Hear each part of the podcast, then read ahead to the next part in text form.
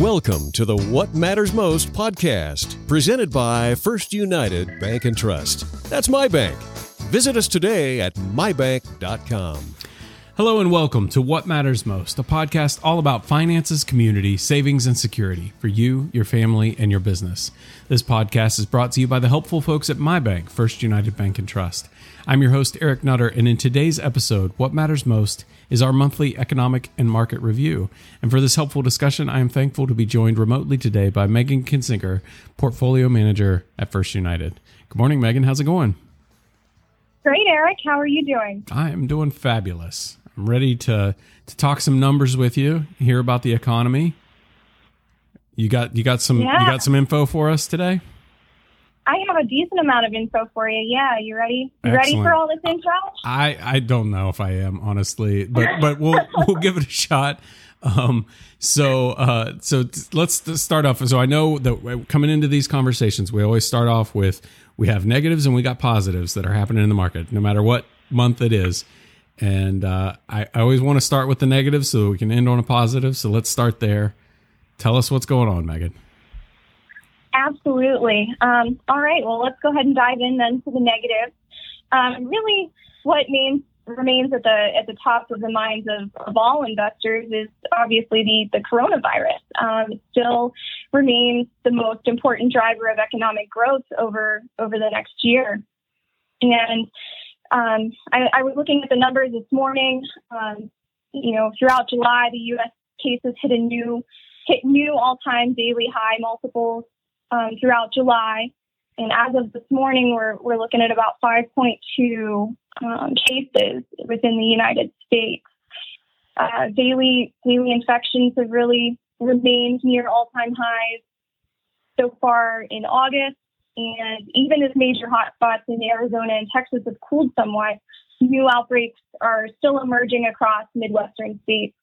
And we're actually starting to see in some of the northeastern states that, that really suffered in the spring, if you recall, the, the New York area in particular. Um, we're starting to see second wave flare ups there as well. So it's something we continue to, to, to monitor, um, really hoping for some positive news as far as maybe a vaccine or, or uh, contact tracing. Um, so that's, that's really the, at the top of our list as far as negatives for, for the economy. Something else we like to look at that has been uh, severely impacted by coronavirus's uh, jobless claims. So they they did um, dip to 1.19 million in the seven days that ended August 1st, down from 1.44 million in the prior week. So so it was not good, but better. Um, and that was according to the to the Labor Department. And the the number of people that are receiving the traditional jobless benefits the, the continuing claims dropped by 844,000 to 16.1 million, which uh, is is the lowest level since the beginning pan- beginning of the pandemic. So again, not not great, but we're moving in a positive direction. Uh, so we continue continue to monitor that on a weekly basis. Something else we continue to, to monitor is the, the U.S. China tensions, which have certainly been amplified since um, since coronavirus has really impacted the world. And spark was was international concerns about China's initial handling of COVID nineteen and its transparency on the issue. And something that's certainly not not helped things has been um, the upcoming U.S. presidential and congressional election in November, as the majority of Americans both Democrat and Republican have an unfavorable view of, of China. So, so we we anticipate that being at the top top of the talk for for the U.S. elections this year. Uh, tensions will likely continue to rise in the lead up to the election, um, but we anticipate that after the election is come and gone, the volume of tensions is like is likely to be dialed down, but to a new higher baseline um, especially as we see competition between the U.S. and, and China to to be a key fixture in the investing landscape for the foreseeable future. Um, I'm, I'm sure something else that really that really stuck out to investors was the second quarter GDP. It was very grim, showing a 32.9% annual decline. Uh, the seasonally adjusted annual rate for the second quarter GDP was 17.21 trillion, which was down 9.5 percent from a um, from the first quarter of of 2020. So there's really no sugarcoating it. The second quarter, the economy the economy was in full retreat. Um, it is the highest, um, the, the largest decline in GDP on record since we began tracking GDP uh, post World War II. The the largest number recorded previously was was uh, ten uh, percent. Wow. Wow. Well, you know that's actually um, that's actually something we've gotten several questions from from listeners um, and and also just you know, internally that have been batted around a lot from from customers and investors and things like that. We've had several questions about that decline in GDP. Um, so clearly, we've been through a, a, recession as reflected in that number. Um, what what can we expect as we move into the recovery? Yeah, yeah. So I, I figured, you know, that definitely would be one of one of the things at the top of the minds of investors. Um, so the economy has been badly battered by the coronavirus, and again, it shrank at a record 32.9% annual pace for the second quarter of 2020, which is really underscoring just how big a hole the U.S. has found itself in as as labors to recover from the deepest recession in American history. Um, so, so really, we're looking at that that the economy began to recover in mid-May after after a severe contraction in the beginning of the quarter, and you know certainly the U.S. faces a long road back. Uh, millions of Americans are still out of work. Thousands of businesses have closed, and, and many of those that remain open have had to scale back their operations because of tepid demand or ongoing government restrictions. Um, you know, there's been a resurgence in corona, coronavirus cases in about half of the United States, especially large ones such as Texas, Florida, and, and California. And it's it's really dealt a blow to a to a fragile economic recovery. And and really, what it boils down to is um, consumer spending accounts for about 80% of, of that GDP number and it's really the main engine of the economy. And it contracted by a by a record 34.6% annualized clip in the spring, um, which was to be expected um, when you when you stop the wheels from turning and just abruptly shut down an economy. Um, nothing being open, consumers can't spend because nothing's open to, to spend their money on. It really brought our economy to a, to a halt, which we've never experienced before. Right. Um, business investment um, also stumbled badly as, again, um, companies froze or they had to slash spending. They had to cut back on production as sales slumped and exports tumbled. Um, that also weighed heavily on the economy. And um, but we we have noticed that production has picked up within the last few months um, as the economy has has slowly started to reopen. And then another component of GDP is government spending. It was a mixed bag. Um, of course, the federal government came in strong with massive infusions of aid for businesses, uh, households, and the unemployed. But states and localities have suffered a big drop in tax revenue as expenses have, have soared for them. Um, Again, this downturn has been has been very unique in nature in the sense that it is concentrated in, in our large service side of the economy rather than manufacturing. Uh, during during the first half of the year, it's estimated that almost 24% of the downturn was driven by manufacturing, while the remaining 76% was driven by services. Um, so this is this is really a sharp contrast to what was seen back in 08 and 09 when essentially those numbers were flipped. So hmm. the, the smaller side of, of our economy, the, the manufacturing side, was what experienced the, the largest downturn, and service wasn't as deeply affected. Hmm. Okay. Um, yeah, so pretty pretty interesting, pretty new, something to something to look at, and um, we we do anticipate that the economy is primed to expand in the third quarter, um, even as coronavirus cases have have started surging, um, and it's kind of taken some air out of the the recovery. But the, the path to recovery really depends heavily on whether Congress passes another massive relief package and whether the pandemic is brought under control again.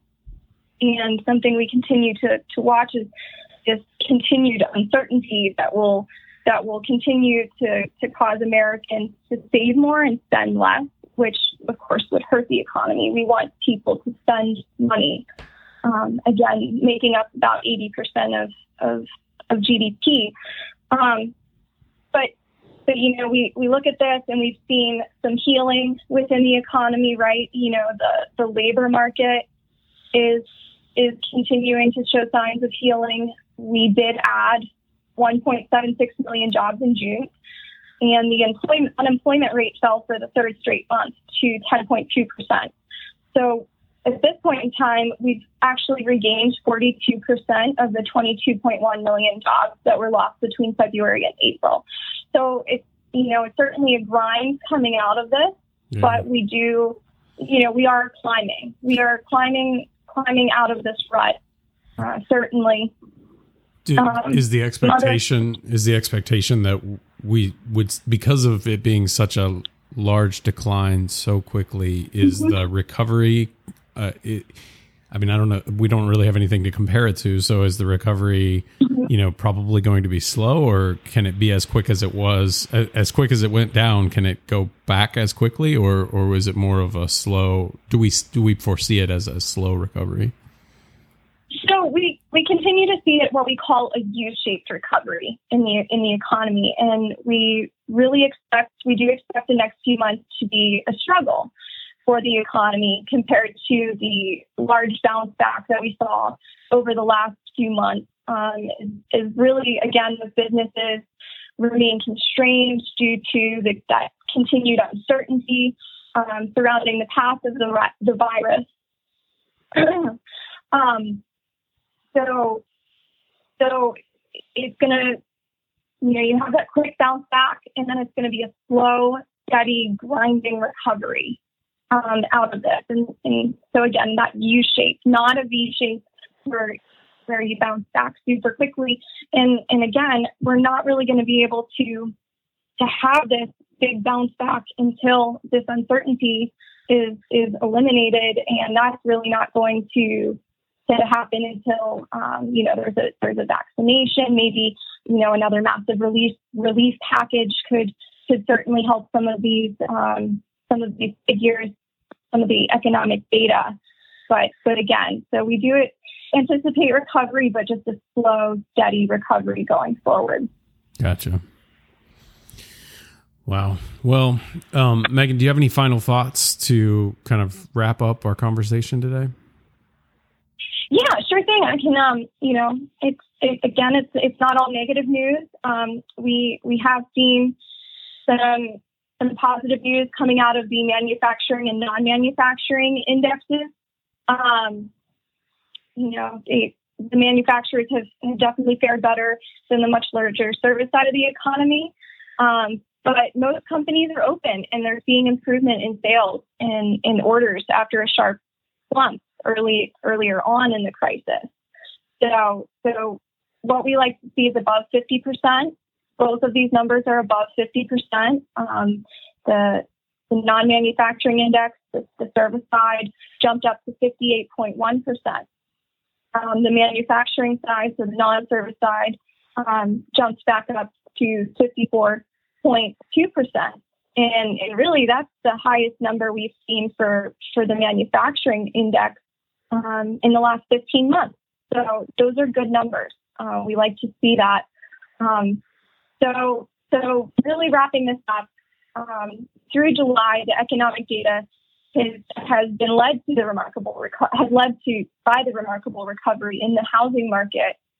Although activity in the sector remains well below year ago levels, Um, investors also saw positive readings on retail sales and consumer spending, capital goods orders, and industrial production. Um, consumer confidence did miss expectations as the coronavirus outbreaks have really dominated the, the headlines. And although the unemployment data remains daunting, it really continued in this in this nice recovery. Um, again, the pace has slowed, but but um, we, do foresee this this U-shaped recovery um, as we as we climb out of the steep hole that we found ourselves in of, of as a result of shutting down our economy. Um, so so really, um, at First United right now, what we're doing is we we remain very conservatively positioned with um, with a moderate moderate underweight to our equities and a neutral position in fixed income, which we believe helps balance the young and fragile economic recovery and the historical monetary accommodation. With that looming political uncertainty and, and constant unfolding of the coronavirus story. Well, Megan, I want to sincerely thank you for joining me today and uh, providing the, the insights into the market and, and telling us both the good and the bad. Um, and uh, if any of our listeners would have a question, maybe they want to learn more or they've got questions about the, kind of their financial situation, what's the best way they can get the support they need? Yeah, sure thing. Um, please go to uh, www.mybank.com and you can click on the Wealth tab and locate the, the closest financial advisor to you. Um, please feel free to reach out to us. We'd be happy to talk with you and answer any of your questions. Awesome. Awesome. Thank you so much. I really appreciate you joining me today. Thank you, Eric. Well, that brings us to the end of our show. You can always find more episodes by visiting mybank.com slash podcast or find us on your favorite podcast app. And we're on basically all the podcast apps there are now. So you can uh, subscribe, leave us a leave us a review, give us a five star just to help other people find this podcast as well. Um, and uh, move us up the rankings a little bit so that we can get some more uh, folks uh, listening and, and, benefiting from the the helpful economic information and also the the other conversations that we have with many of our guests. Um, you can also leave feedback, ask questions, or request a topic for us to discuss by sending an email to podcast at mybank.com. Thanks again for listening. We'll be back next week with more helpful content. But until then, we wish you the best in focusing on what matters most to you. First United, my bank for life. This document is a general communication being provided for informational purposes only. It is educational in nature and not designed to be taken as advice or a recommendation for any specific investment product, strategy, plan, feature, or other purpose in any jurisdiction, nor is it a commitment from First United Bank and Trust or any of its subsidiaries to participate in any of the transactions mentioned herein. Any examples are generic, hypothetical, and for illustration purposes only. This material does not contain sufficient information to support an investment decision and should not be relied upon in evaluating the merits of investing in any securities or products. In addition, users should make independent assessment of the legal, regulatory, credit, and accounting implications and determine together with their own professional advisors if any investment mentioned herein is believed to be suitable to their personal goals. Investors should ensure that they obtain all available relevant information before making any investment. Any forecasts, figures, opinions, or investment techniques and strategies set out are for information purposes only, based on certain assumptions and current market conditions and are subject to change without prior notice. All information presented herein is considered to be accurate at the time of production, but no warranty of accuracy is given and no liability in respect of any error or omission is accepted. It should be noted that investment involves risks. The value of investments and the income from them may fluctuate in accordance with market conditions and taxation agreements, and investors may not get back the full amount invested. Both past performance and yields are not reliable indicators of current and future results.